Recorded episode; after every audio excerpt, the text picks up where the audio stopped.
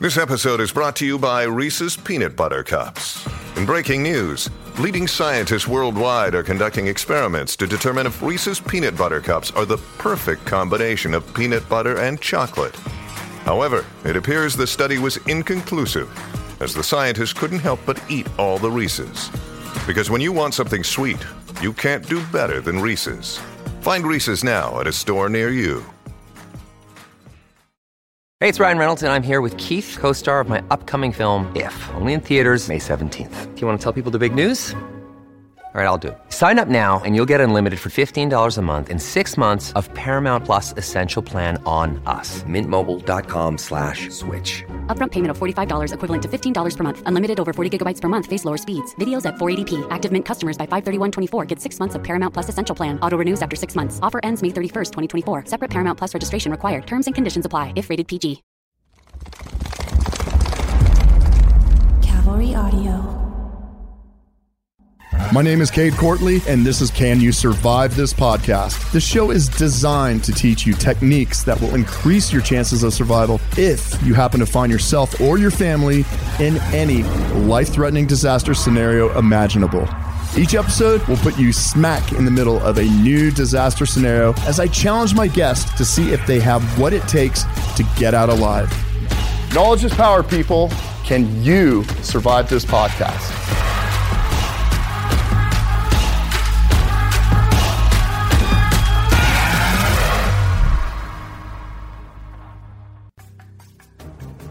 Greetings, my fellow survivors, and welcome to another episode of Can You Survive This Podcast?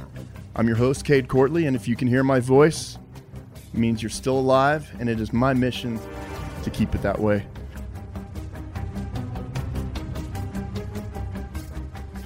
Uh, folks, very excited about today's guest.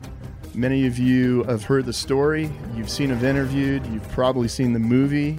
Today we have Captain Rich Phillips, the famous captain of the Maersk, Alabama, uh, born in Winchester, Massachusetts. Attended the University of Massachusetts at Amherst, uh, but decided to transfer to the Massachusetts Maritime Academy. Uh, Captain Rich Phillips, welcome to the show, sir. How are you? I'm doing just fine. Uh, j- j- just to give some input to it, I didn't transfer from UMass. I went to UMass, had a great time. Uh, would love to go back, uh, but I, I, wasn't too focused. I had a focus problem, and uh, so I took two years off. I took, I did a few different jobs. I was a bank driver, I was a taxi driver. I taught schizophrenic kids, uh, and that's how I, I actually found myself serendipitous into the uh, merchant marine. But no, I had a yeah, a good year off from uh, UMass. Uh, I got serious, uh, and I found something I was interested in. That that's what brought me to Mass Maritime. So you're saying your first year in college as a freshman, you had a little bit too much fun. Nobody ever does that. Well, I never did a full year. I did six months, and since I was paying for it, I went to the dean and said, "Hey, I want to quit. I want my money back." And that's where I learned what per diem means. And I said, Well, how much can you give me? And they said, uh, We'll give you this much back. And I said, Well, heck, I got my own room. I got a single. It's a great party place, UMass Amherst. Uh, so I just said, I'm going to stay. But I just didn't go to school or I knew I was leaving. Uh, come, come Christmas, I was gone, but I was going to enjoy it. No, it sounds like my first semester. I spent a little bit more time working on my liver than uh, on my studies, but uh, it is what it is, right? Did you? Um, yeah did you always sort of? Well, I guess I should ask you. When was the first time you were on a boat? Can you remember? Uh, well, a boat, uh, not being a ship. I mean, I always rowboats, canoes, Correct. sailboats. You know, of course, all that. Uh, if I was lucky enough to know someone who had a motorboat, that was uh, always a pleasure. But uh, really, it really wasn't until uh, after my first year at Mass Maritime. It's kind of tough. It's a quasi-military school, and not like what you went through, but you know, uniforms, marching, all the rinky dink Mickey Mouse things, I call it, uh, to try and mold you. And uh, I had a hard time. I had a lot of demerits. I didn't go home till Thanksgiving. They had to let me home. Uh, when I went to school, we went in August. Uh, so uh, I had a little time with um, following orders. I had a little time with. Uh, uh, just being serious and focused. But after I went to sea that first time, within I'd say less than two days, once I was on the ship, every summer we would go on a 70 day cruise. Once I got on that, I said, wow, this is what I want to do. And I was focused from then on. I never had another problem. Oh, that's outstanding. I my first year in the Navy, I was a surface warfare officer, and I was always curious what's the difference in sort of the command structure or even the environment you think between a naval vessel in the military and being on a maritime ship like you were and your job. I, I imagine it was probably a little bit more lax, but definitely not less professional. Uh, very much more, more relaxed. Uh, you know, no, no, no real uniforms. We have minimal people. I've sailed on ships from anywhere from 13 to uh, when I started as a third mate back in 75. Uh, uh, I mean 79. Uh, um, it was I sailed on ships with 44 people. So it, it's a different a different amount amount of people that that, that you have uh, sailing on on the ships, uh, and, and, so so it's a lot more relaxed. Uh, uh, our language is quite similar. Uh, our nomenclature exactly the same, uh, but but it's more or less we have less people, uh, you know, uh, on the ship to do the jobs. Of course, your mission is a lot different from us. We have to move cargo back and forth. That's our priority. And for the Navy, th- their mission is in military and warfare. Uh, so so they have to have that re- redundancy. And it's one thing I'm proud of. The Merchant Marine carries 85 to 90 percent uh, of the uh, of the military's cargo. We carry it for them uh, because we can do it faster, cheaper. Uh, we can really support uh, our military, which I, I really enjoyed. And I had a lot of contacts in the military when I sailed in the Merchant Marine. You know, you you cruised on some of the biggest ships in the world, but you were talking about crews of 14, 20, 21. Understand the mission was definitely different, but is there just a ton of automation on those large ships? Uh, th- there is automation, but I think one thing you know, anything with automation, uh, when you really need it, it's probably not going to work. In, in, in emergency type situations, you don't always have power. Uh, so all those things that we are now relying on, sometimes too much, uh, you know, once you take the power out of it, uh, sometimes we're, we're, we're, pretty helpless. We've sort of lost that ability to, uh, you know, go without. Uh, uh, and I think that's what a real sailor, you know, a real sailor, sailor is indicative of. Uh, you know, you lose power, we go the next thing. We go back to the magnetic compass. We go back to the stars. Uh, we, we watch the weather. So uh, I, the automation, yes, which is, I'm sure you believe it, it isn't always the best thing. I think we really got to have our abilities you know, uh, before we get to that automation and we start relying on computers and uh, mechanical things. You know, when I was a platoon commander at SEAL Team One, my guys they used to get upset with me. Hey, why are we using compasses? Why are we using pace counts? And I said, because if it takes a battery, it's going to take a shit exactly when you need it. Yeah, and I was lucky. I actually sailed with some pretty old school type uh, people. I consider myself old school because that's where I learned. And I had captains who would shut the stuff off just so we would practice. I mean, when I first started sailing, we always took sights, uh, you know, and it was trying to, to beat that GPS. I mean, the beginning, uh, the the uh, uh navigation uh, sometimes would spit out of position every seven hours. You know, we look at that like an altar and, oh my God, when's it going to come? It's coming in 35 minutes. Well, you don't have to wait 35 minutes, you know, and, and that's one thing I enjoy. And I, I sail with a lot of old school captains who really knew the importance. And, and when things are tough, you can't go the easy way. It's got to, got to be the uh, basic old way, hard way. Can you still use a sextant with any accuracy, you think? Uh, right now, I'll be honest. As a captain, I didn't use a sextant. I would I would ask my people to use a sextant. Not everybody comes aboard with a sextant nowadays. You know, in, in right. my day, I uh, I had sailed with captains who would fire if you didn't have a captain. If you came on with a boom box back in those days, you better have a sextant in the other hand. Uh, you know, because it was required. Now, not not not so much. Uh, uh, but, but but it's just the same thing. If you're relying on something, that means you're dependent on something, uh, and you got to have multiple ways to, to get out of situations. Uh, can't always do it one way. Yeah, well, sometimes old ways are the best, right? They're at least yeah. reliable. yeah. what was your Sir, what was your first command? My first command was uh, uh, actually on the motor vessel Green Wave, a very uh, a great ship. I still look back and I, I, I learned an awful lot. It was an old type ship. Uh, it had uh, uh, uh, cranes on it. Uh, so I learned how to drive a crane. I learned how to do a lot of different things. It was multi-purpose containers, general cargo, break bulk. So uh, I, I, learned to do a lot of things. Uh, I went on. I started as second mate. I did six months, and then uh, um, as as I was lucky enough to have someone who saw something in me, they sort of brought me back. You know, take your test, raise your license, and they'll bring me back. And that's what happened. And uh, really, the merchant marine, that's the way it works. Much like in the Navy, you have a sea daddy who sees something in you. It's nothing I ever really wanted to be as a captain. I never thought about it. I was just there to work. I want to work. Uh, so eventually, other people saw things in me, and they sort of sucked me up that uh, uh, up that ladder. And I was lucky enough to to, to finally get, get to become a captain. Now, how long were you in the Merchant Marines before retirement? I was uh, 35 years in the Merchant Marine, wow. 20, just shy of 25 as a captain. Oh, that's outstanding. You know, um, we'll get into the obvious here in a minute, but I was wondering before the event, the situation on the Maersk Alabama, had you ever been in a life threatening situation, be it at sea, something random at home? Had you ever sort of been like, I don't know if I'm going to make it through this? What happened? Uh, I've been in a few situations. Uh, it's not the first time a gun's been put in my face, to be honest. Uh, I've had a few of those. Uh, sure. The first time, boy, that pistol looks good. Uh, that bullet, uh, that pistol hole shoot is huge. so I've had a couple of those. Not to say it makes you any more comfortable. It didn't. No. I was afraid during my whole incident. I was scared, but you know, after a while, once you get a gun in your face, uh, it starts to lose a little cachet if they don't use it. So, uh, you know, you, you get to be uh, become uh, comfortable with uncertainty, I guess. Well, if they do use it, you're not going to remember it. So. That's right. Yeah, they're only going to use it once, hopefully. and anybody anybody who says they're comfortable with looking at the wrong end of the barrel, well, they might need some extra help. yeah.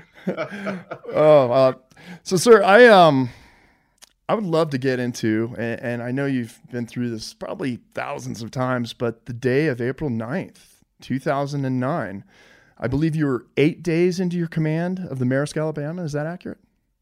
Yeah, I, I joined on March 31st, the morning of March 31st. Uh, we sailed uh, uh, later that afternoon to, to Djibouti.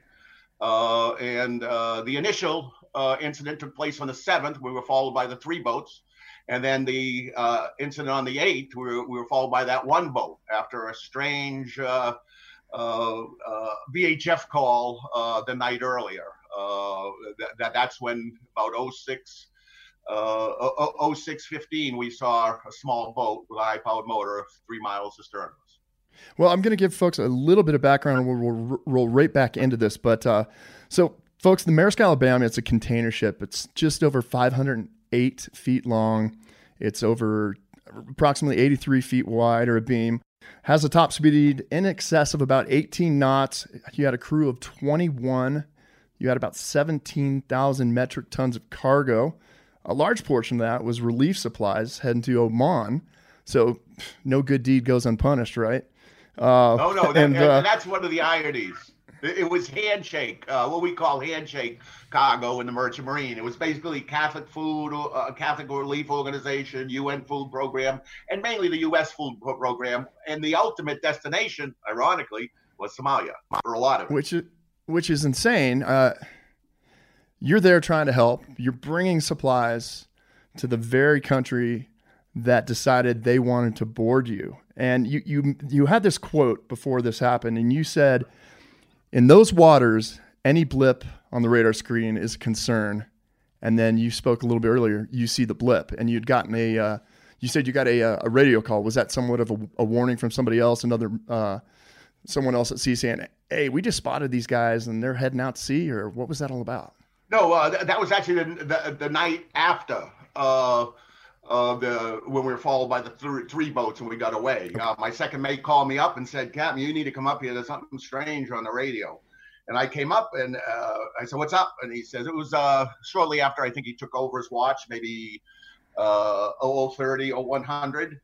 And he goes, "Something strange just came over the radio." And all of a sudden, it came over again, and it said, "Somali pirates coming to get you. Somali pirates coming to get you." And that's what we heard that night. Now, we were going by a fishing boat that was well lit up. uh, which there are fishing boats out there. Unfortunately, they're under worse conditions than we are with the pirates because they're easier to board. And uh, it, it, wasn't normal to have a lit up fishing boat because that just attracts, you know, anything from 20 sure. miles around besides the fish. Uh, and so we watched that and we steered away from it. And I, I, I stayed up there for about 40 minutes. And then I told the guy, keep watching that light. If that light moves, I want to know. Watch the deck. If a boat comes off that deck, I need to know uh, because we knew that that was the uh, mo of a pirate attack. Uh, so we watched it. Nothing happened. I, I was up. Uh, that's uh, uh, a little after uh, six thirty. was on the bridge having coffee, and at six forty-five was when we saw that small boat. Three, three and a half miles astern of us. So it, it was the, the two did different incidents the, the night before, say maybe five, six hours before we saw that pirate boat. And was it that that the pirates who who attacked me i don't know because the leader in the lifeboat told me oh we do that all the time when we don't want when we're tired or we don't want to do anything and we like to see the ships all zigzag turn the lights on turn the hoses on uh, you know and go into their their, their mode uh, but it's something he said but he never told me if it was him that that vhf because with the e layer changing at night it could have been mm-hmm. 200 miles away so speaking of that mode how were you able to evade the previous night's three boats that were coming for you? Explain well, that to folks. What... Yeah. Uh, it, it, was basically uh, the, the, true indicator of any successful pirate attack, and that's the weather. Uh, the weather was a little rougher. We probably had a five, six foot swell running. We had a 15 knot wind, and we were able to just get away from them because they couldn't go through the seas. They would slam, somewhat similar to what you saw in the movie. They would slam, but um, you know, as I said, we were actually doing a fire and boat drill that day, and I was on the bridge by myself, and I had noticed a blip just over the horizon, which is a normal procedure for the for the mothership, which holds it. And then I just happened to look around because he was sort of tailing us on our port quarter, and I looked around, and I couldn't see the boats, but I could see bow waves, and, and maybe it was the wind, maybe it was a boat so that's when I called up my uh, called my chief mate and said, continue the drill, but send me. Uh, I, f- I forget his name. I think it was John. He was an older Polish guy who had very mm-hmm. good eyes. And earlier he said, "Hey, sh- hey, Captain, there's a ship out there." And I'm looking, where, where? I don't see a ship. And you, I have pretty good eyes. Uh, and l- later I saw it. I go, "Wow, you got really good eyes." So at that moment, I said, "I want his eyes on these on these bow waves." So I brought. So these up. pirates. It's the pirates. Later we so got to see the boats. All right, so the pirates, their MO was they would put smaller boats, the attacking boats, onto a larger fishing ship. The fishing ship would set up station, would maybe shadow you guys, and then they would decide to launch the smaller pirate attack boats onto your ship. Is that that was their Correct. way of doing business? Yeah, and, and, the normal fishing boat will have one or two small boats to do the fishing. But if you see a boat with five or six uh, small skiffs trailing behind, or three or four up on the transom, that's not a good mm-hmm. sign. And the in the in the fishing boat we saw, it, it had uh, two, one in the back, one in the top. So it felt it it, it felt the description of a, a fishing boat. So even though I'm concerned about it, uh, you know, it seemed uh, to, to to be uh, factual. All right, so but, your instincts were kicking in at this point. You're like, that doesn't look right. Yeah. Let's keep an eye on it. Let's you know, let's stay stay aware here. I understand yeah. there was another great quote of yours, and I guess there was a notice to mariners that went out saying, "Hey, if you're stay at least 600 nautical miles off the Somali coast," and your quote was, "You know what." It, it, you were quoted saying 300 nautical miles offshore, 600 nautical miles offshore, 1200 nautical miles offshore. It was a matter of when, not if, which is one of my favorite sayings. I always tell people about survival. It's not if it's going to happen to you, but when. So Kind of yeah. e- explain that a little bit about your thought process as far as, hey, this is a dangerous job, period. well, uh, I've always considered this a somewhat dangerous job. I tell my crews that it's an inherently dangerous job, uh, much like many other jobs out there, uh, safer than yours, but uh, like many jobs out there, it is a dangerous job. So uh, I would try and get that. And I sailed in that area of the world for four and a half, five years, and I'd always told my crews it's a matter of when, not if. So we got to be prepared. And I thought if we had procedures and we had a posture, uh, because basically, to me, it's a bully situation. Uh, they think you're unarmed, they think you're an easy target, so we'll make ourselves a harder target. We'll come up with ideas. I wouldn't get a lot of ideas from my crew.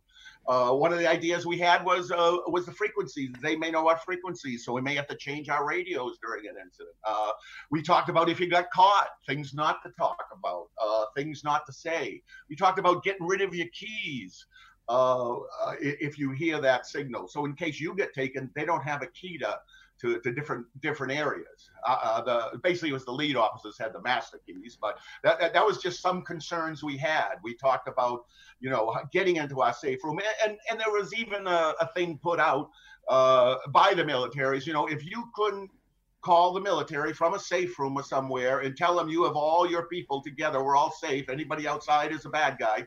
Uh, they, they said they wouldn't come. So I told my crew, I said, look, I'm, I'm, I'm calling them. If this happens, I'm telling them everybody's safe. Anybody out there is a bad guy. So if you aren't in the safe room, you got to find a place to hide and stay there. And then we talked about now, don't think it's over. You got to stay there and hide, but you can't come out. You can never come out. We have to find you. And then we talk about if we go through the situation, once everything's controlled, then whoever was the boarding group would then go through the ship completely. And, you know, don't come out, don't take cameras, don't yell, let them find you, uh, you know, and make sure you show your hands. Uh, uh, but that's the schedule. Don't come out at any time, no matter what you hear.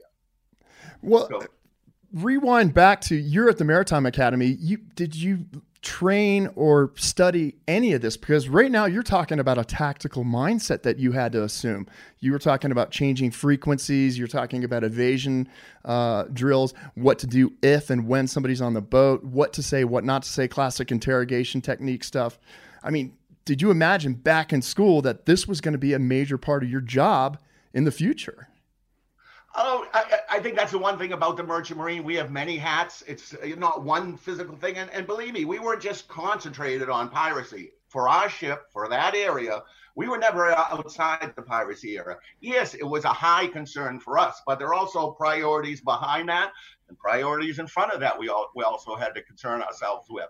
So we had to be sort of uh, uh, uh aware of uh, uh, of everything, and that was my intention was to impressing on my crew because I usually would when I boarded the ship. I didn't see the security; I saw it as kind of lax. And I know my chief mate was a good chief mate. Uh, and so what you saw in the movie was very close to what happened. I said, let's snap the security up. Let's get back to where we should be. And, and he, has got a million things going on, my chief mate. He's the uh, EXO, basically. He really is. Mm-hmm involved in the day to day, the operational things. And he just, you know, uh, uh, I, I heard it and I understood it because, you know, we're in the middle of three different things. We got repairs, we're doing cargo, we got medical, we got payoff, we got stores, we got, uh, I know I understand that but we got to get back to security. Ships are being taken at the anchor outside, so we can't well, I mean, it goes, a day out. I mean, it, it goes back to it's not if it's going to happen to you, but when. So you brought a mindset on where you saw a deficiency, and they're like, "Oh, geez, this this new captain, he is a pain in the butt. He wants us running these drills, and he's talking about locking yourselves in and stuff. We got." 17,000 tons of this we got to get on board. I got a job so did, to do. yeah, yeah, exactly. And so, I mean, it reminds me of some of the guys I used to work with. Why are we doing this? But as the captain of a ship, that's your baby. The crew is that's your family. Yeah. And so, I gotta ask you, did any of them come up to you afterwards and say, "Hey, hey, Cap, thanks for making us do those drills. Thanks for making us do that training because that undoubtedly saved lives." Uh, I would say that I would expect that. That's my job. Uh, sure. So I know they appreciate it. And in my mind, I, I know uh, I was instrumental as well as they were uh, in the positive outcome. So uh, had we not done that drill, I think it would have been a serious change. Uh, uh, and like I said, when I did the drill, I've never had a drill go exactly right. Never does. The situations sure. don't go. But during when I did that drill, I was able to because I would do things like uh, okay, everybody come on out. We're done the drill. We're going to do a critique because I would always do a critique after my drills, and all my crew know that. Uh, so I would just call everybody out, and then I'd go to the place, you know, crew mess, officer's mess, uh, and I'd say, okay, you're dead, you're dead, you're dead, you're dead. Why did you come out? Well, you told us to. I go, we didn't use the non-duress password. I go, this is why we do these things. I mean, and, I would also be a pain in the neck, to be a pain in the ass, to be perfectly frank. Uh, And uh, when I did these drills on other ships, because I've done them before uh, 9 11, I would go and check the safe room. So I would have my chief mate go go around and try and get into the safe room without the password. I have him just try to uh, knock on the door to have him talk to him. Hey, you guys all right? You know, we don't talk to anybody. We don't we answer the phone. We don't, uh, you know, that's just one of the things I was trying to do. But invariably, at one time I walked in, all my guys were there, very good. The doors weren't locked. And then I found on the other door, this is a new ship I had just got on. I went to the other door and I and I uh, uh, opened that up, and I go, "Why isn't this door locked?" And my crew member said, "Because the lock's on the other side." and I said, "Well, who made this the safe room, first of all?" And then I said, "Well, I'm not going to change it. You guys are in this mode. I'm going to keep the mode, but Chief, change this lock right now we and then I went through the procedures. Uh, you got to understand when I came home, a lot of people didn't believe in piracy. It's the uh, Walt Disney, it's the uh, cutlass and swords, and the beautiful woman and the Errol Flynn, but it's not. It's just uh, AK-47s, nine millimeters, uh, hatchets, uh, or whatever. So um, for, for, for me, it was trying to get my crew just to, to buy into it. A lot of times, my crew really didn't believe it you know, piracy. That's not going to happen to us. And my thing was just, it is going to happen to us. So I would try and really peak them up. Now, I will say, after the incident, as I'm sure you've seen, when anybody's been in a, extraordinary situation, a dangerous situation, and they did it and they came out right and it all came out right and they did what they're supposed to do in a trying time boy, that makes you feel good. That really makes you believe you're training. That gives you confidence. So after that, when I went back to shipping, I never had to really pull the guy from the back row who was falling asleep. Uh, you know, uh, everyone was really into it. It's the same as someone uh, who's been in a fire situation. Uh, you don't have to, you know, spoon feed them. They're going to suck that information right out of because they know that they need it. Well, absolutely. Look, a few months ago, nobody believed a pandemic would happen, and look at us now. So uh, yeah. I love the mindset that you brought to that command, and uh, even though, you know, just the fact that hey, we're going to train for this, it, it, it will happen and then the attention to detail that you're trying to force on your crew like well the lock's on the wrong side of that hatch. Let's get that fixed or it's an unsafe room. But yeah. um, explain a little bit more about the drills that you did so people can understand when you were actually confronted with it how you implemented that as far as you know the evasive maneuvering the water cannons and i want to get into you know firearms a little bit. Okay uh, well it was the first ship i ever been on that didn't have weapons uh, why? Why is that? Uh, uh, because we were chartered to Maersk, and they didn't believe in weapons. They, they came out with a policy restating their policy of no weapons aboard due to the liability, due to the chance of someone shooting each other, going postal or something. Uh, so, uh, um, you know, they really weren't for it. My company always had uh, Central Gulf Lines, Waterman Steamship, always had weapons. Uh, sometimes multiple gun lockers, thousands of rounds, and we, are trained in small arms, not extensively, but we're able to use them, break them down, clean them, and and fire them. And uh, so that. so but, joining joining Maersk did that did that piss you off? I mean, that had to be sort of like why uh, the hell we not? Were, all the captains w- were concerned. I'll tell you, I, I was at, in the office. They usually bring in the office, and there were two captains there, two friends of mine who I know, and and they uh, they want to talk about everything: security, budget, food, medical, injury. You know, they, they just bring us in to go through the whole spiel, and uh, uh, and, and, we were all concerned, uh, you know, with piracy. We knew it was going to happen. Uh, we knew it's going to take an American ship. And I think at that time, people just believe, oh, it's a point 0.01% chance of an American ship being taken by pirates. You know, the, the, odds, the risk analysis is don't worry about it. And indeed, you got to remember during that time, insurance companies uh, were telling you, don't fight the pirates, don't make them mad. Uh, just do as they say. Three months later, the money will be dropped and they'll free you. Uh, but that, that's not something I could put up, and that's not something I could have my crew go through. So uh, I just didn't believe in it. Uh, a ship is a U.S. Uh, territory. We are U.S. Uh, and so I think we have to protect it. And uh, that, that's one thing we all did. I mean, and we had multiple things. We had axes, we had poles, we had uh, hatchets, uh, we, we, had uh, 40 pound twist locks we could throw down, as well as the hoses.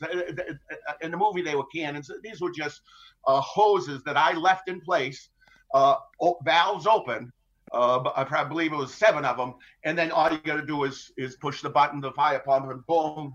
Uh, so, so that was just basically that was coming off the sh- coming off the ship's fireman, and you just activate. Right. And, and, so it's basically a posture. We had lights going, whistles blowing, uh, you know, so they knew that we knew where they were. And I said, that's a posture. Uh, that may be enough sure. to initially send them away. Uh, but if not, we'll, we'll, we'll go to the next step. Uh, so I just want to I just want to get this straight. Company policy at the time was no firearms and just do what they tell you to do. Well, no, the Maersk policy was no firearms. Right. But the uh-huh. insurance uh-huh. companies, the people handling it, some insurance companies, because we, we got a lot of information put out.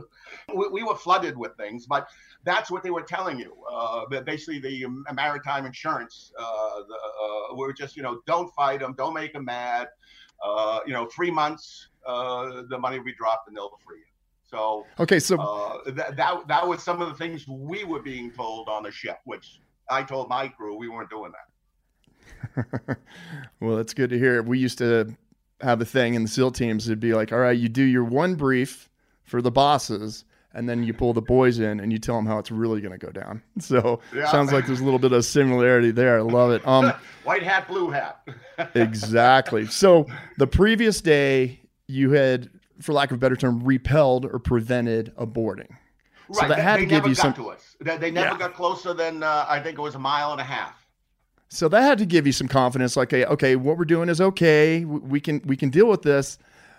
Uh, several hours later, these guys are putting a ladder up and they're climbing aboard the Maersk Alabama. Take us well, from well, there. It, it was yeah, to 24 hours later. Uh, no, we really felt good. My crew felt good. There was actually jubilation that you know, hey, these things do work. And during that time, uh, the chief engineer, Mike, and I started working on things. How fast can we go? Because uh, I'm a firm believer in uh, treating everything like a Volkswagen bug. You know, don't go fast, don't slam the brakes. Uh, something's going to happen. So I says we're going to need to go fast, but I'm going to need you down there to bypass the automation so we don't slow down because we get a differential in our temperatures or or heating up of a cylinder. Uh, because if that happens, then we're down to five knots automatically. So he, right, job, which he'd get a call before the alarm went, and I says, if you get a call, go. That this is what it's about. It's the only time you're going to get a call from me. Uh, you know, you need to go to the engine room, get the first, and then if we need to go to alarm station, we'll go to alarm station. But so he's I like, "Hey, Skipper, down there already." And you're like, "Hey, Skipper, we got a high vibration on." You're like, "I don't care, override it. We're going no. full throttle." no, Mike was very good. I will say, uh, Mike says you still got more. You still got more. We're good. You know, he, he really gave me feedback, and we both learned how much we could put on that engine, and uh, we came a little more confident that we could, you know, do a little more than we thought prior to that. So we learned some things uh, from that uh, day before with the three boats.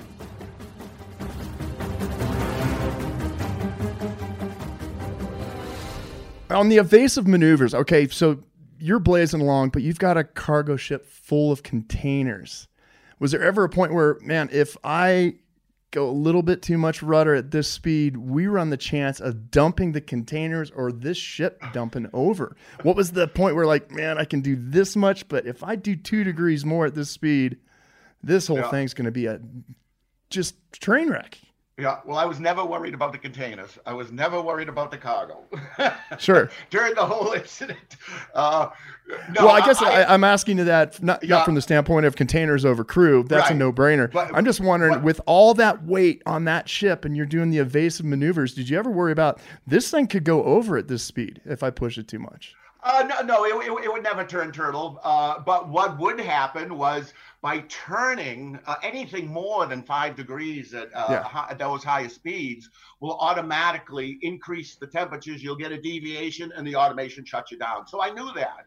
Uh, and that's why I didn't start evasive maneuverings till after they got probably a mile behind us or nine tenths of a mile because I wanted to maintain as much speed as I can. Once you start maneuvering, you've just lost two and a half knots. Exactly. Uh, so now the speed is less. Uh, so now you're slower, making it easier to board. So I didn't start the evasive maneuvering until I'm going to say nine tenths of a mile they were behind us. Uh, and I wasn't worried about that because I've had, I, I, would play with my ship. uh, you know, just to see what it could do, anchoring, unanchoring, killing time. Uh, so, so I've done that. I've always done that with ships because uh, that's the one thing that we really don't get as you come up from a third mate, second mate, uh, chief mate, is you don't get that ship handling. And, and so I was I always felt negligent or deficient. So I'd always take a time to play and see how things work. You know, I was uh, officer of the deck as a young ensign one night. It was the mid watch, and the skipper said, "Hey, do some soundings," which is where every five knots you figure out how much noise you're putting out for figuring out sonar issues and detection issues. And yeah. I just I looked over and I was like, "I'm never get a chance to do this again." So I told uh, the helmsman, "I go all the way, go." Full, full ahead. Let's see how fast this thing can do. So I'm in, I'm having my own fun at 1 a.m. while the skipper's asleep, and uh, he wakes up uh, and he sees that we're doing 28 knots in a stateroom. That was the last time I got a chance to do that. But fuck it, it, it was fucking worth it, man. It was so fun.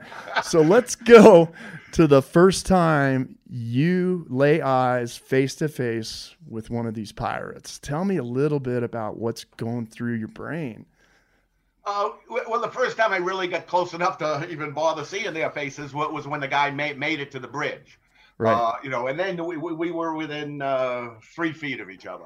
Uh, and it was very, uh, uh, very scary. And I mean, you can see the commitment and the uh, evil doings on his face that I think in the movie, and you, and Tom Hanks in the movie, I think it's one of the true times is you can see his sort of smoke coming out behind his eyes, and he's just sort of wondering, okay, what do I do? What do I do? What do I do?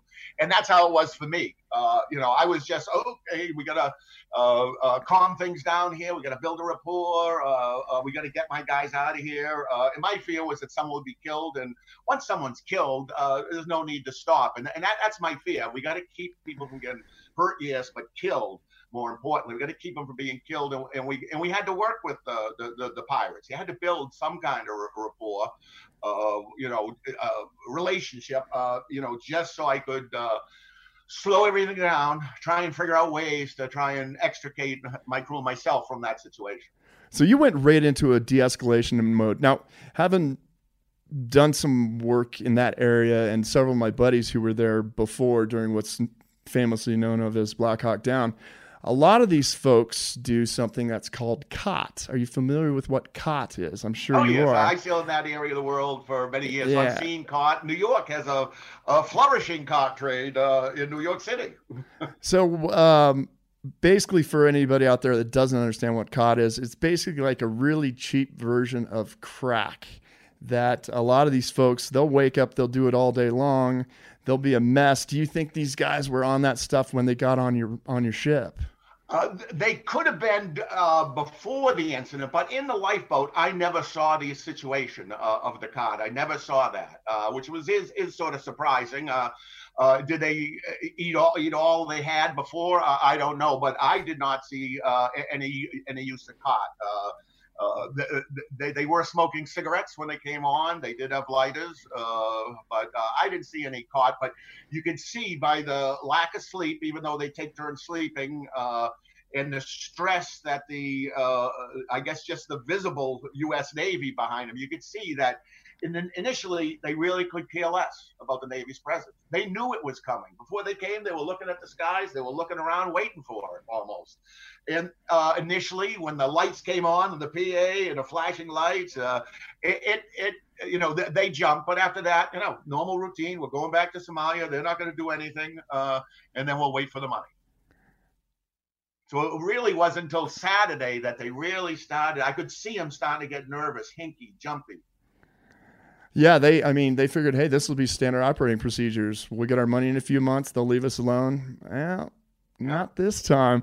Um, let's. Um, so you've got your. We're back and tracking a little bit, but you've got the crew locked away in the engine room. You're trying to de-escalate on the bridge, and just from there to the point where you find yourself on a lifeboat just I, I, just the thing that's really fascinating to me in every survival situation is the mental aspect. What's going on upstairs? You know you're trained to do certain things. Physically you should react to certain things. But mentally i just i kind of not to sound like as a sofa therapy but i just want to hear from that point where you're trying to de-escalate. And then once we get on the life raft it's probably a whole different set of things going on upstairs. So let's let's talk Oh, yeah. about they're on the ship and then to the point where you're getting ready to get into the lifeboat. Well, well, it started. Uh, you know, they, they once they boarded, they put my uh, third mate, my AB, under gunpoint. You know, very, very threatening to him.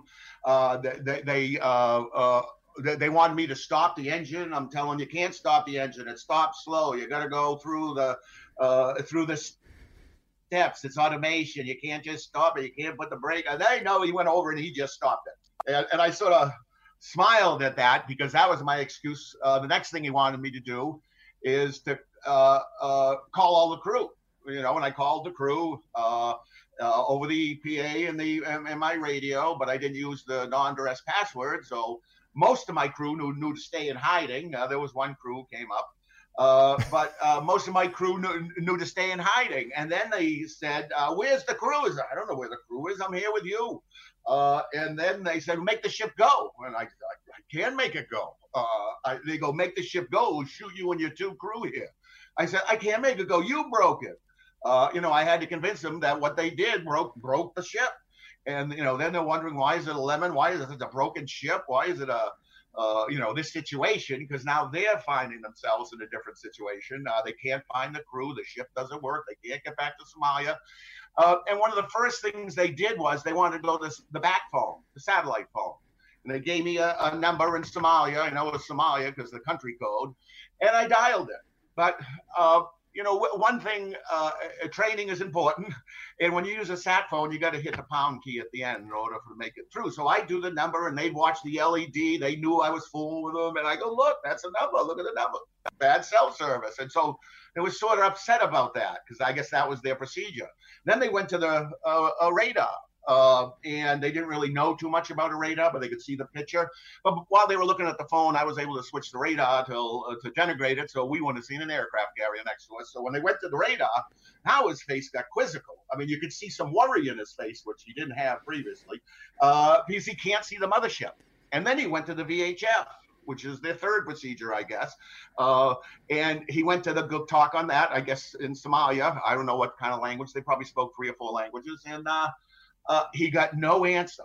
And he was just quizzically, you'd see him uh, sort of shaking his head, I see droplets of sweat start coming out. Uh, before he got to the VHF, I was able to switch it. So uh, from 16, the international calling and distress frequency, to some other channel, and he never got an answer. So now he's really worried. And then he, that's when he turned to me and stopped the ship up. I can't stop the ship up. So then they're stuck, and now they go into their mode of trying to find my crew. So initially they went out to try and find my crew. They can't find anybody. And then they take me around. The first time I went with the leader, and he had his pistol. So he had his pistol beside me, but he was very concerned about getting me getting near him. Uh, so after the second time we came back, we didn't find anybody. Uh, and we went down again. But the second time I noticed as we were going out the door, he slipped the gun to his uh, guy. I think he was worried about losing the gun and giving it to us. So he didn't have anything. I could have got away then. I mean, he was a little guy. Um, But I still have three guys up above at, at the bridge under gunpoint. So it did me no good. So um, so we went through, and there was some humor to the situation. Uh, one time I went down with a taller pirates going through the ship trying to find things. I say, "Hey, you guys thirsty? Come on, we'll get some juice. Come on, we got plenty of juice. We got bacon. We got food." And so we would bring them up. We're all bringing up food. They got their AK-47 under their thing. They got a bag full of food, and he drops a bunch of stuff. And I go, "Hey, you want me to carry that gun for you?" Uh, and he just sort of smiles at me. we laugh and we continued up the the the uh, stairwell, uh, the ladder well up uh, back up to the bridge. But they can they were going around the ship multiple times and they get more and more. Where's the crew? And that's what they constantly queried me. Where's the crew? Where's the crew? And my answer was always the same. I don't know where they are. I'm here with you. So that whole time I was basically in problem solving mode. And to be honest, that's one of the criticisms I have of myself uh, because. Uh, um, I finally started letting them know, hey, hey, I got 35 grand in my safe. I mean, you, can't find my crew. You can take that boat. We're going around the ship, they would ask me, uh, oh, what's that boat? That a good boat? Oh, that's an excellent boat, a rescue boat. And it's got an outboard motor. It's it's diesel, but it's got an outboard motor. And uh, uh, they go, how much how much fuel? I go, you can go a thousand miles on that thing. Uh, you know, and they're looking it over, they're checking it. Uh, you know, don't touch that, you'll break that. You know, and finally he lifts the back lid, and there's the two and a half gallon tank. Uh, and he looks at me, and we just sort of smile. so then he like, had us uh, he had us go get extra fuel. So we went to the emergency generator room, and I got him some extra fuel all the time, trying to get it from the bottom, so all the gunk and the yeah. shit would all clog up. And then they made my chief mate go get him food. Once we got on the rescue boat is we need food, we need more fuel. And so I said, uh, mate, we need more fuel, we need more. So he goes, I'll get you food. And this is sort of my, this is my chief mate. Uh, he's, he's got a sense of humor. Uh, he went to, to our night lunch, basically our horse cock department. Uh, he went to our night lunch, got all the night lunch, which most humans won't eat. Uh, and he gave him all the pork. Uh, you know, and so when, when he dropped it down, uh, I'm laughing and he's laughing up top. Uh, but but uh, you know, and then he got his fuel. And then over the radio later, when we pulled away from the ship, he goes, "Don't worry, I put plenty of water in that fuel." I go, "Thanks, mate." so uh, so once we got uh, the whole time on the ship, I was just in in uh, problem solving mode. no, but that's uh, that's the point uh, that is so awesome that I didn't know until I got a chance to talk to you. From the point that that guy is on the bridge, you never stopped thinking, doing psychological operations, trying to take it. You were you were fighting the fight the whole time.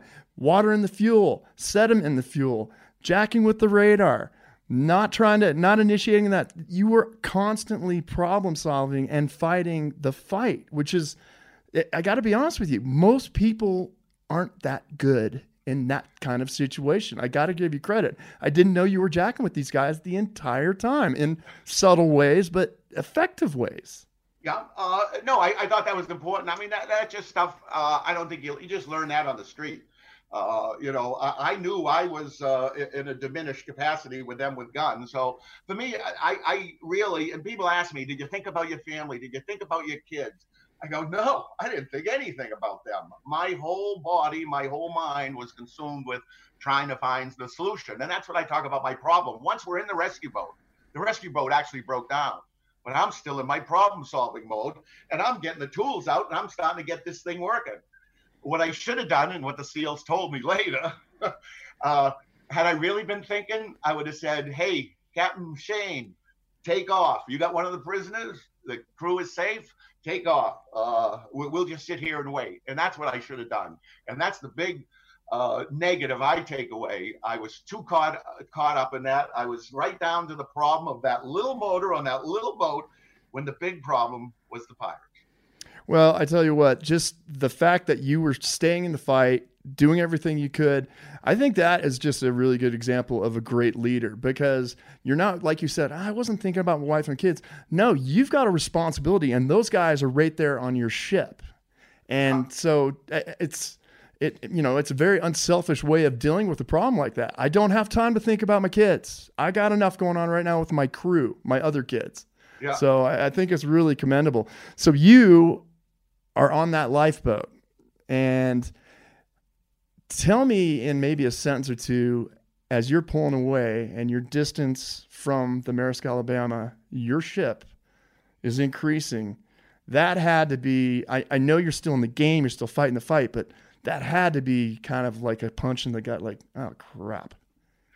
Actually, not. Uh, it was actually uh, I'm not going to say celebratory, but I was halfway there. I only had to take care of myself now.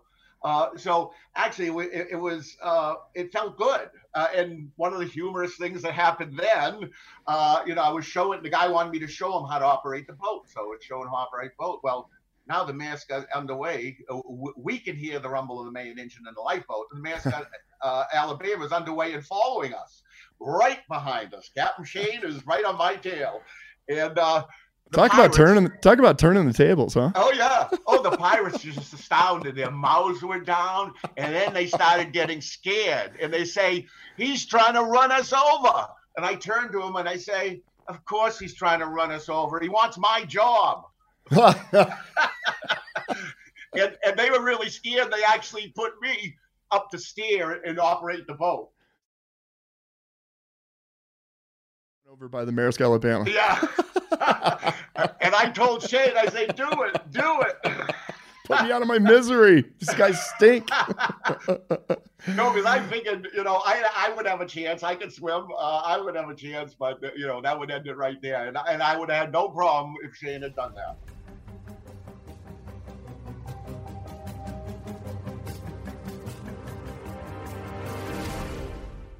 So explain to me, you're a couple days on this lifeboat.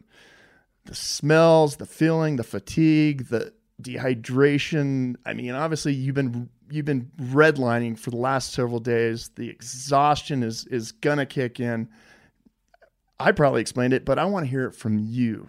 Well, you're right. It was the adrenaline. So uh, we would only sleep uh, uh, really fully from like uh, midnight to one uh, to like five in the morning, just before sun the sun came up, because that's the coolest part of the day. And we would all, it was like we were individual people. We would all just sort of sit there and just soak in the coolness because we knew what was coming and I knew what was coming, you know, uh, aside from the temperature. Uh, so that was a point in the day. I think we all sort of uh, uh re, re, reformed, regrouped, and, and, and, and got ready for the day.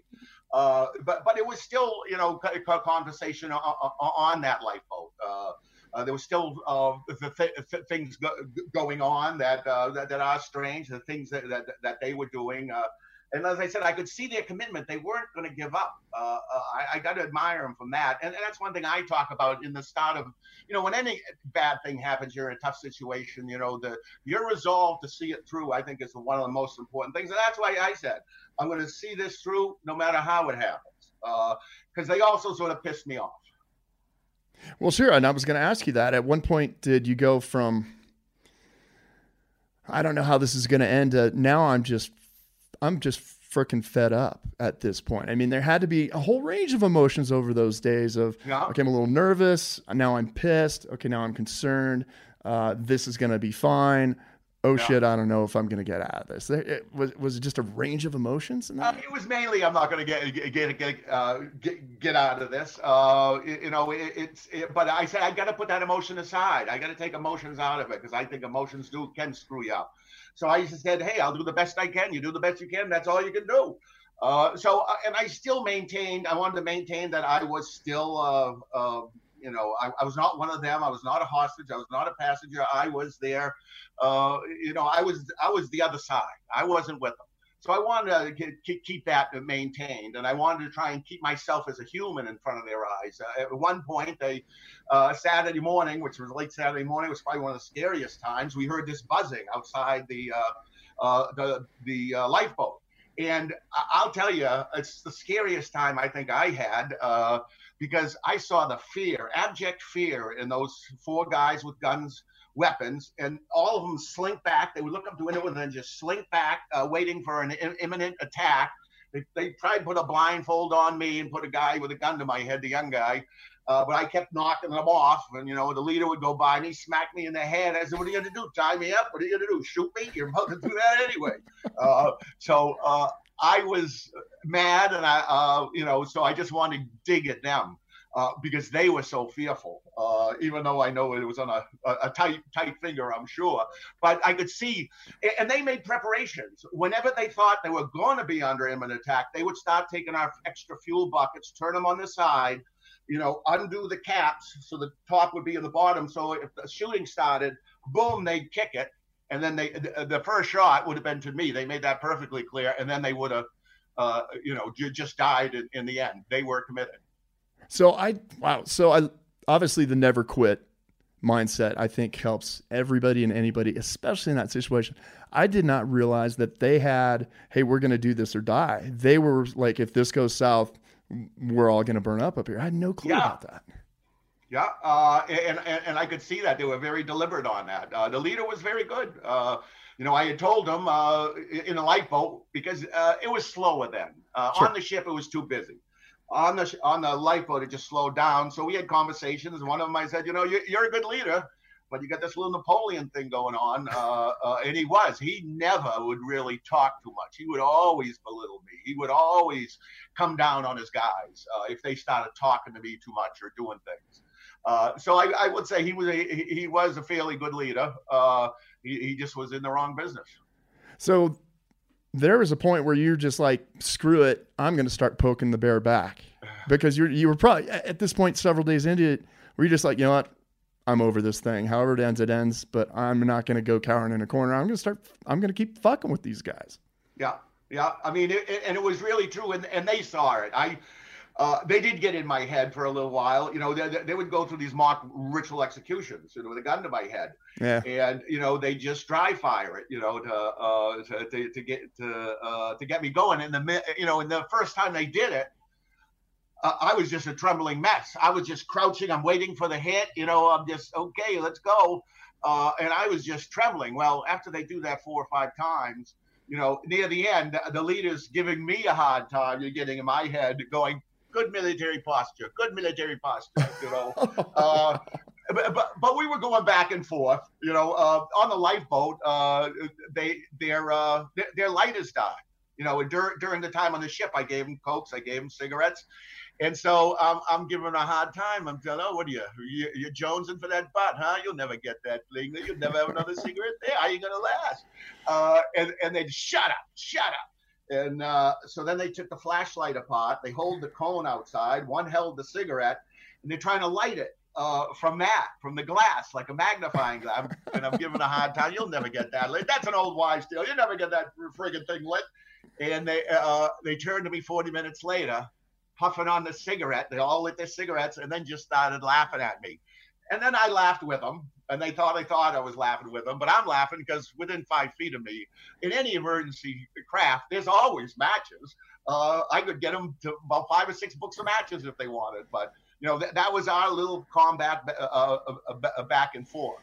And in the end, you know, the leader really, I really didn't didn't like them. Uh, they stopped letting me go to the bathroom. They made me piss my pants you know. And I really, the first time, I really felt like an animal. I was, I was incensed. I was swearing at him. I was cussing him. And uh, uh, after that, uh, you know, after I did it, you're already wet. Uh, and you know, the guys didn't like the smell. You know, and I said, well, here, have some more. That's and, when you start thro- Sunday, throwing it at them. yeah, and by Sunday it was really a, a mess, and I was actually yelling at them. And I said, "You guys need to clean this place up. It stinks and it stunk." And uh, so they started throwing things out and uh, trying to uh, get, get in order, uh, you know, the the, uh, the, the lifeboat. But uh, you know, I, I, always wanted to make sure that they knew I'm their adversary. I'm a human, and, and, we're going to play it to the end. So I, I, thought that was important. I don't know why. And the other thing I look back, it's an irony to it. You know, I don't know why I thought I had to sit in that third seat on the port side uh, you know, three seats from the door. Uh, I wanted to because I want. I thought I could be able to escape like I did the first time. Unfortunately, they caught me. But I thought I want to be near that door so I can be out quick. Uh, times they move me, and then I would just make a reason to go back to that seat. I still don't know why. It was just a, a talisman. I had to be in a seat. And so whenever the SEALs came by, uh, you know, they if I wasn't sitting there, they uh, where do you sit? And if I go, this is where I sit. I sit here all the time. This is where I sit. Uh, and uh, that's how they knew where I sat. Uh, mm-hmm. Because I, for some reason, I don't know why, I don't know, it just came to me in the lifeboat. I held on. Maybe it was my last straw. Or, uh, I got to stay in this seat. And, and it turned out to be crucial. You uh, well, that was a very, very important piece of information for those guys, as they've told me. But you touched on it. Did you realize that uh, the cavalry cavalry was arriving in the form of the United States Navy and SEAL snipers? Well, I, I saw the the ships. I saw all three ships, and that was one of the confusion. Come Saturday, I go, where am I in? In Gitmo Bay, I see three ships. I see uh, uh, Captain gigs going by. I, I actually, I don't know if I dreamed it. I could have sworn I saw a woman and a guy go, you know, naval woman, uh, officer or something in a, in a gig go by. I go, where the heck am I? Am, am I at a Navy base? And they were telling me that they work for the Navy uh, and also for my company, we're just ch- checking the security. And they said, hmm. "Yeah, come on. Uh, after this is over, we'll take a lifeboat back down to Mombasa. You can come with us if you want." I go, "Yeah, I'll go down to Mombasa so, on a lifeboat." They have a a contract with the U.S. Navy to run a radio navigation aid in in, in the Goa, and if I wanted to work and help them. So you're getting a job application. yeah. well, and they also said uh, that we had met before. I like, oh yeah, we met Mombasa. We we've met you before. I go, okay, I don't know. I go, where do you live? He goes, Mombasa. He lives in Mombasa. Where do you live? He goes, I live in Times Square. Oh Christ. well, so it was a lot of strange things they were yeah. saying.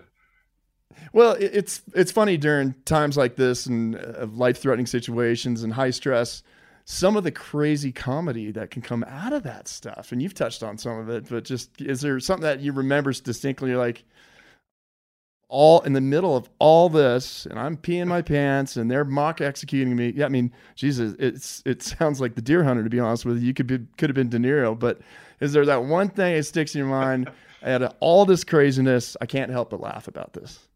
Uh, we're, we're in the lifeboat. It was the first day and the leader, my crew, had cut his hand when they took him as hostage. So uh, he's he's complaining about his hands. You can see he was cut, you know, not a bad cut. And they had the first aid kit, and they're sort of looking at it. They're, uh, you know, they, they don't even recognize anything that's in there. And so finally, he says, "Give me that." And I said, "Sit down." And so I sat next to the guy, and uh, I took the first aid kit, and I got my tape out, uh, my my my Telfa pads, and then I got my tape out, and I'm starting to cut it with my jackknife. And you know how sometimes in a room you feel this uh, change in atmosphere, a little electricity. Well, I felt that, and I looked up, and all four of us are within three feet. Our heads are all together as I'm taping this guy's uh, hand, and they all look up, and I can see little blurbs coming out of their heads like a comic strip, uh, and they all saying the same thing we didn't check him for a knife. So they, after I was done, they made me give, give him the knife back. But I, I took care of the leader's hand, you, you know, because they, they really didn't know uh, what to do. But but that was sort of you know they, they forgot to search me. Get back to that whole attention to detail thing. All right, my favorite part, the happy ending here. Uh, my boys were given the opportunity to be part of this, and I'm just wondering after you hear these shots, eh, well, first question, did you anticipate the Navy was going to do something or did you think, oh, they'll just ride this out like normal, we'll be in Somalia? Did you think they were going to take a direct action? I think they would take a direct action if they had a, if they had a plan that they thought could work, but I was thinking how how would I get out of there, and I didn't see anything aside from me jumping out of that boat that, that would get me out of there. Uh, they were ready, and remember, they were tying up the dog so if you tried to sneak in from outside, you wouldn't have been able. You, they would have heard you, and you wouldn't have been able to get in. So uh, they, they, did have a little moat around themselves, uh, literally, mm-hmm. uh, you know, for, for, for, protection from a surprise uh, surprise attack. So no, I, I didn't think. Uh, I didn't think it, it, was possible. I knew we were taken under tow, but right. people don't realize the pirates asked for that. Yeah, so they wouldn't be attacked by another pirate group. I was told. No, I had no idea. And to be honest, once the shooting started, just before the shooting, I had actually tried to jump in the water, try to get cool, something they'd been doing for four days, and they stopped me and they put me back in my seat. And I was just uh, mad. I was hot. I was dirty, and I said, ah, "I'm just gonna, uh, I'm just gonna lie down." So I turned to lie down in the middle aisle. Uh, and and uh, from outside uh, the boat, someone had yelled out, "What's the problem in there?" Because when I was doing I was doing, uh, the, one of the pirates shot his AK. And they said, no problem, no problem. Uh, and I was just sitting all fours facing forward, and that's when the shots rang out. Uh, and I just go back right to my seat, hug, hugging that deck so hard. The only thing that would have shot at me would have been my rear end. But I'm thinking, I'm yelling out, "What the heck are you guys doing?" Uh, because I thought it was the three pirates. That Easter Sunday was a tough Sunday. The leader went to the Bainbridge, and those two were starting to bicker and they were starting to really get on the younger one, uh, coming to near blows and cussing and swearing at him almost as much as me. And uh, I thought they were finally pissed off without the leader's presence and controlling them. They were shooting at each other from each end of the lifeboat, and I'm yelling, "What the heck are you guys doing?" Well, a- after it stopped, got quiet. I picked my head up. I saw one of them was there. He'd been shot a couple times. He was uh, he didn't have long to live. I could tell that by the sound. And then a seal uh, came through that forward hatch and came down. And and then he basically when I once I undid the bindings on the dogs, he picked me up and threw me in the in the rib boat uh, like a sack of potatoes. Uh, and, and, and that it really wasn't until I was in the boat that I realized, oh, that's the Navy. I just thought it was another crazy thing the pirates would. Did uh, what was the first thing you said? Oh, when I got in the boat. Yeah, just what was the first word? First word out of your mouth after that went down. Some people were asking me, "You all right? You're all right?" I go, "I'm fine. I'm fine. I'm all right." you know, and then once they got me in the Bainbridge, and, and that's when I. Uh, uh, they got me in the Bainbridge, then helicoptered me over the Boxer. Uh, it, it, was really there where I, I had a hard time standing. Uh, uh, so I actually had to put my hand on a seal on his back just so I could, because my legs weren't used to being, you know, walking and standing like that. Do you think you just uh, maybe at that point you're like, you just I, and I didn't realize it till then. Yeah. Uh, and then I was on the boxer. Uh, I met some people. Uh, you know, the first night, uh, uh, you know, people asked me, "Do you sleep?" I said, "Oh, I sleep like a baby." uh, the captain actually gave me uh, gave me two beers. Uh, I drank one and a half. Uh, fell asleep after taking a shower and brushing my teeth. I woke up the next morning fine. Uh, and then they brought me back to the Bainbridge, and, and that's where I stayed till the 17th of April.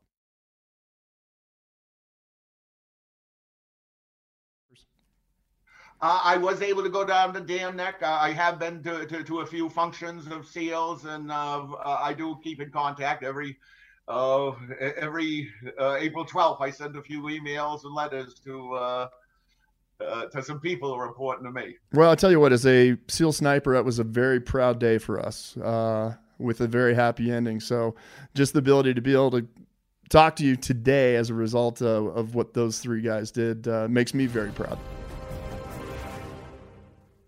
So uh, after the dust settled, what?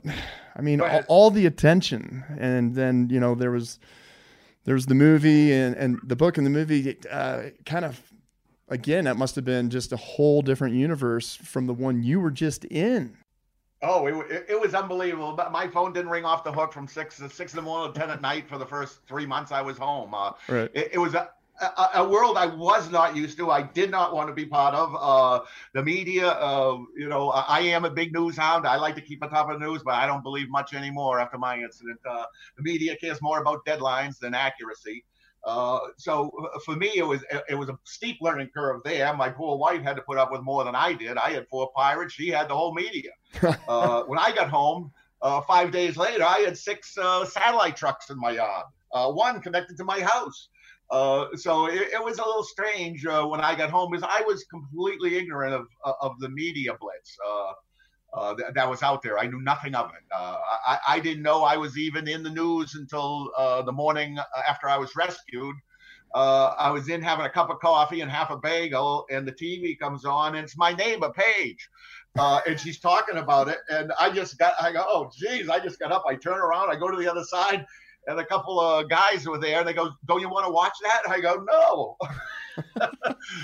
I've then, had enough of it. Yeah, and then fast forward, uh, you're kind of neck deep in the Hollywood experience. Tell me about that. Uh, well, well that, that was different too. Uh, you know, uh, I uh, I actually had an agent, a lawyer. Uh, you know, uh, good. you know, to, to do all that bidding. I I hired someone myself just to handle that media world because uh, I didn't want to deal with it. Uh, you know, it was just I didn't know the industry. I don't know the business. Uh, you know, so.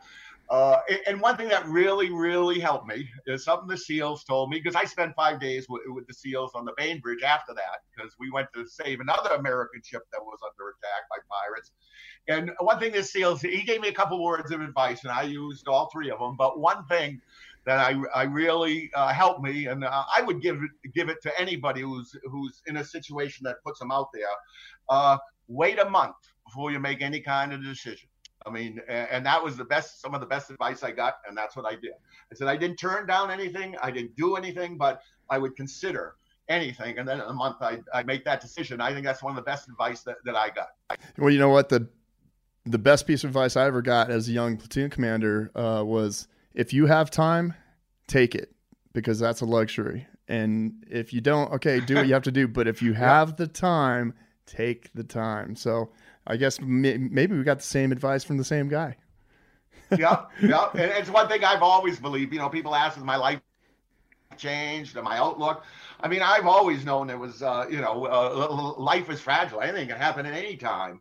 Uh, you know, and you, and you got to take the time uh, to, to, to enjoy it. So I've always, you know, had that. Uh, uh, had that b- b- belief, but it, it it did reinstill in me. You know, uh, uh, time is more important than money. That's a uh, you know I've always believed that, and the time you have is, is so much uh, more valuable. Uh, I didn't go to sea to to make money. I I, I went to sea because I love that life and. and what it helped me do and the opportunities for my family that that that that, that it gave me and just like after my experience i took advantage of some of the opportunities that would help me support my family now that you're retired, do you miss anything about that world? Do you miss being at sea, or you're like, you know what? I checked that box, and I got kidnapped.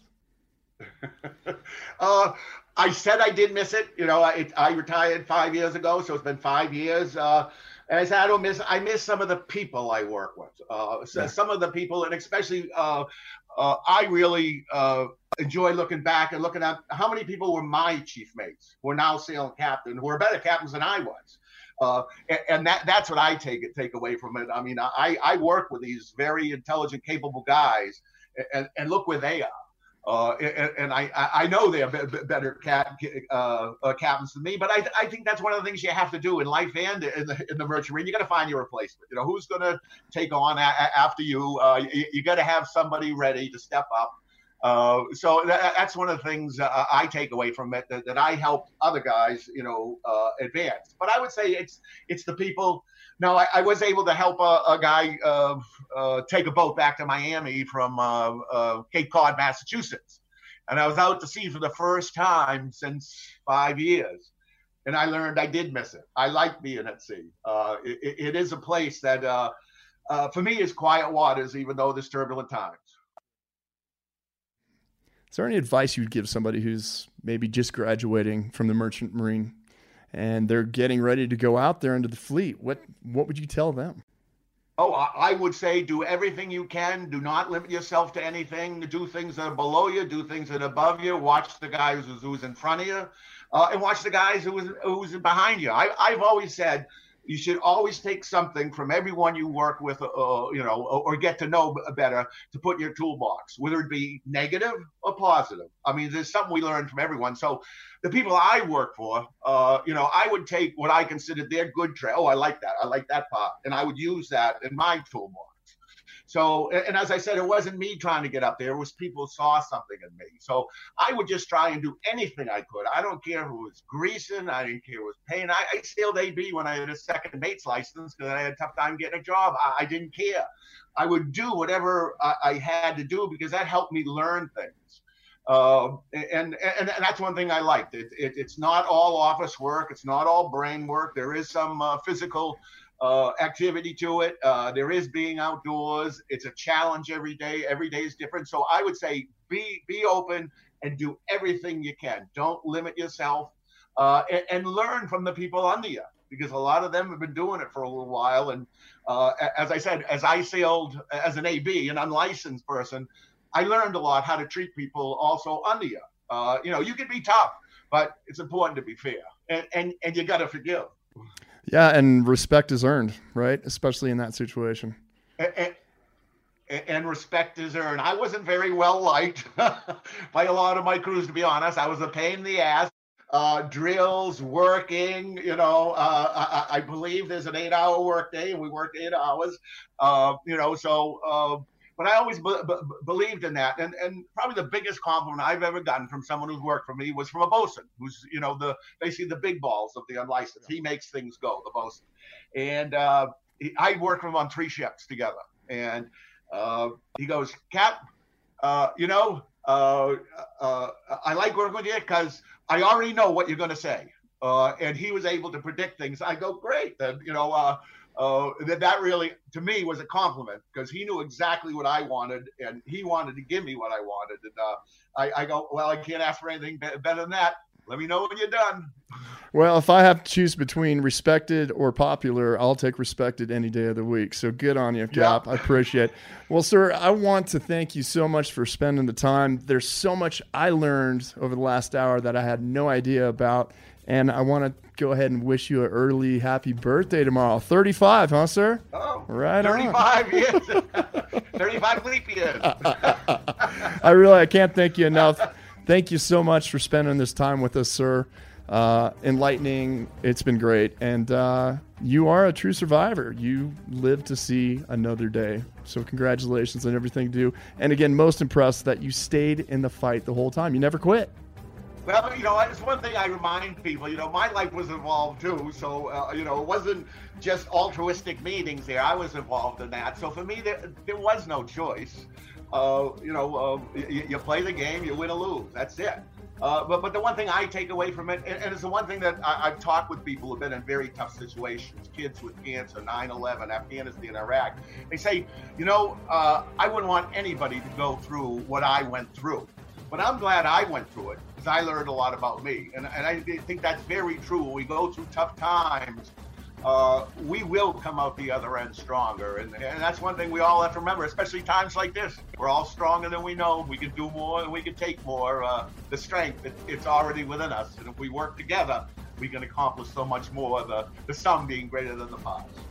Well, Captain Rich Phillips, I, I couldn't have said any better, and we'll leave it at that. Again, thank you so much. I hope you have a great birthday tomorrow.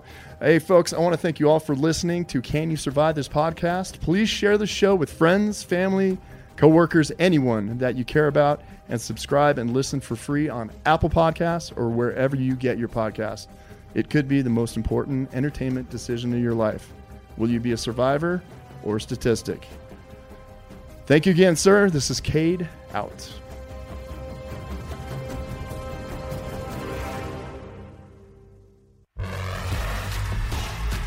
Can You Survive This Podcast is a Cavalry audio production recorded live from the bunker in Denver, Colorado. Hosted by me, Cade Courtley. Produced by Brandon Morgan and Cade Courtley. Associate producer is Jeff Apple. Executive produced by Keegan Rosenberger and Dana Brunetti.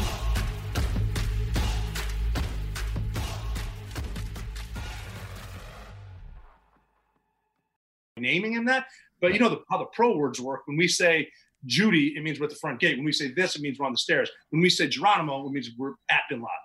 That's all it meant. It was, it was nothing but respect for the warrior. Oh, did something get kicked back on that? Yeah, they said, how could you disrespect the Native Americans by naming Bin Laden Geronimo? No, Bin Laden was named Cakebread. So the wine can be pissed up if they want to, but he was not named Geronimo, never was. But I've always loved Geronimo.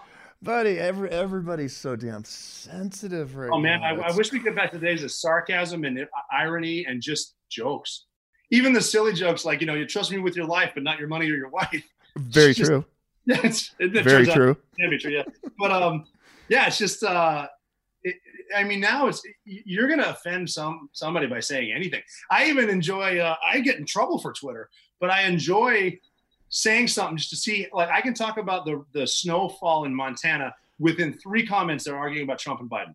I know, dude. What do you think? What, what's what's your opinion on social media? Um, I use it as entertainment alone, and I, and and I just I'll say something fucked up just to see how they react, and it gets me in trouble sometimes, but whatever. I mean, life's too short, and I think that's just the I think that it's when you meet. I I, tra- I used to travel quite a bit. I'm starting to get back into it. I get to talk to so many people face to face. People are inherently good. They just the keyboard warriors in us.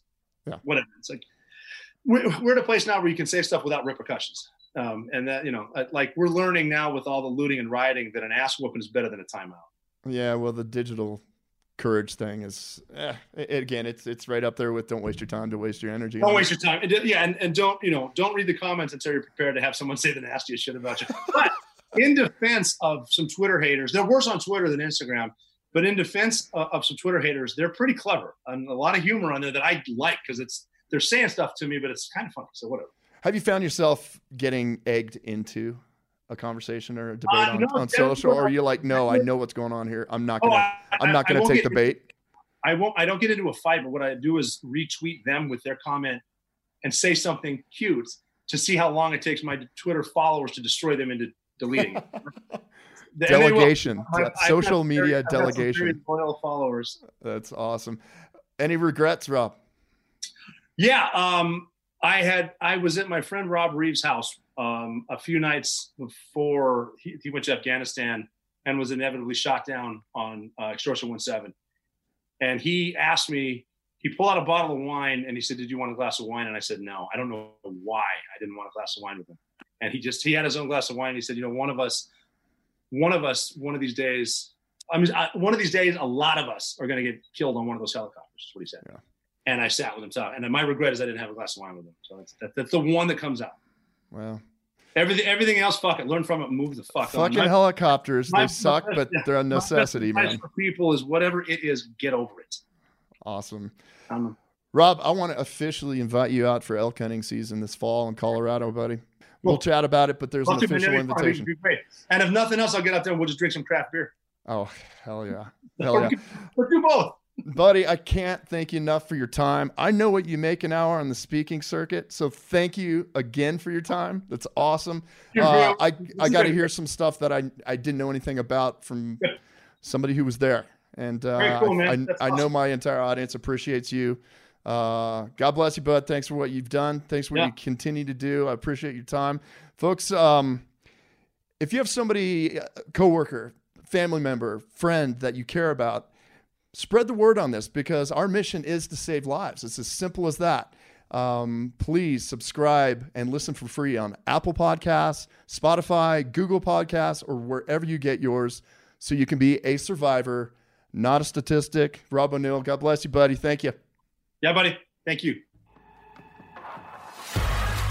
Can You Survive This Podcast is a Cavalry audio production recorded live from the bunker in Denver, Colorado.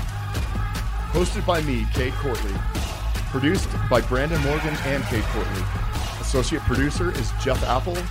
Executive produced by Keegan Rosenberger and Dana Brunetti.